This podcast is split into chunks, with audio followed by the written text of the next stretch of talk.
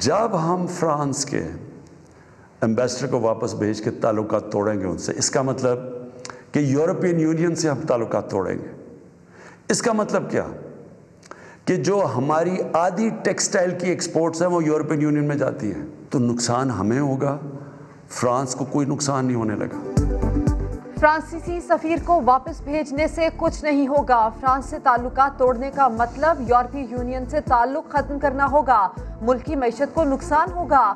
وزیر اعظم عمران خان کا قوم سے خطاب، کہا، او آئی سی اور اقوام متحدہ میں ناموں سے رسالت اور اسلام فوبیا کا معاملہ اٹھایا۔ تمام اسلامی ممالک کے سربراہان کو مل کر مغرب کو بتانا ہوگا۔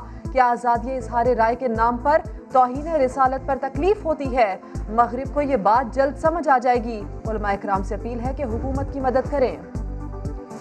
بھارت سے سینکڑوں جعلی اکاؤنٹس خبریں پھیلا رہے ہیں۔ چار لاکھ میں سے ستر فیصد ٹویٹس فیک اکاؤنٹ سے کی گئی وزیر اعظم عمران خان نے کہا، توڑ پھوڑ سے کچھ حاصل نہیں ہوگا۔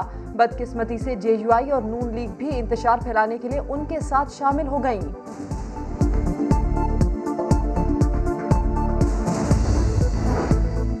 حکومت نے مذاکرات کا دروازہ کھلا رکھا۔ معاہدے کے تحت پارلیمنٹ میں قرارداد لانے کی تیاری میں تھے کہ احتجاج شروع کر دیا گیا، راستے بند کر دیے گئے۔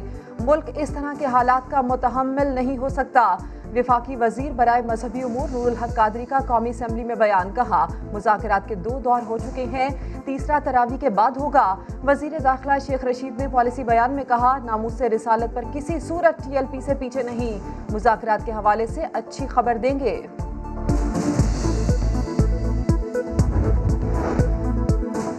حکومت اپنی ذمہ داری پوری کرنے میں ناکام ہو گئی۔ وزیر داخلہ نے پالیسی بیان میں کچھ نہیں بتایا۔ معاہدے پر بھی ایوان کو اعتماد میں نہیں لیا گیا۔ رہنما پیپلز پارٹی راجہ پرویز اشرف کی حکومت پر تنقید، کہا حکومت جس سمت میں جا رہی ہے وہ خطرناک ہے۔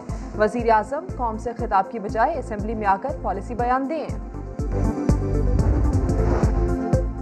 اور مفتی منیب الرحمان کی پرامن پیا جام اور شٹر ڈاؤن ہڑتال کی کال پر لاہور اور کراچی میں جزوی ہڑتال۔ بڑے کاروباری مراکز بند رہے۔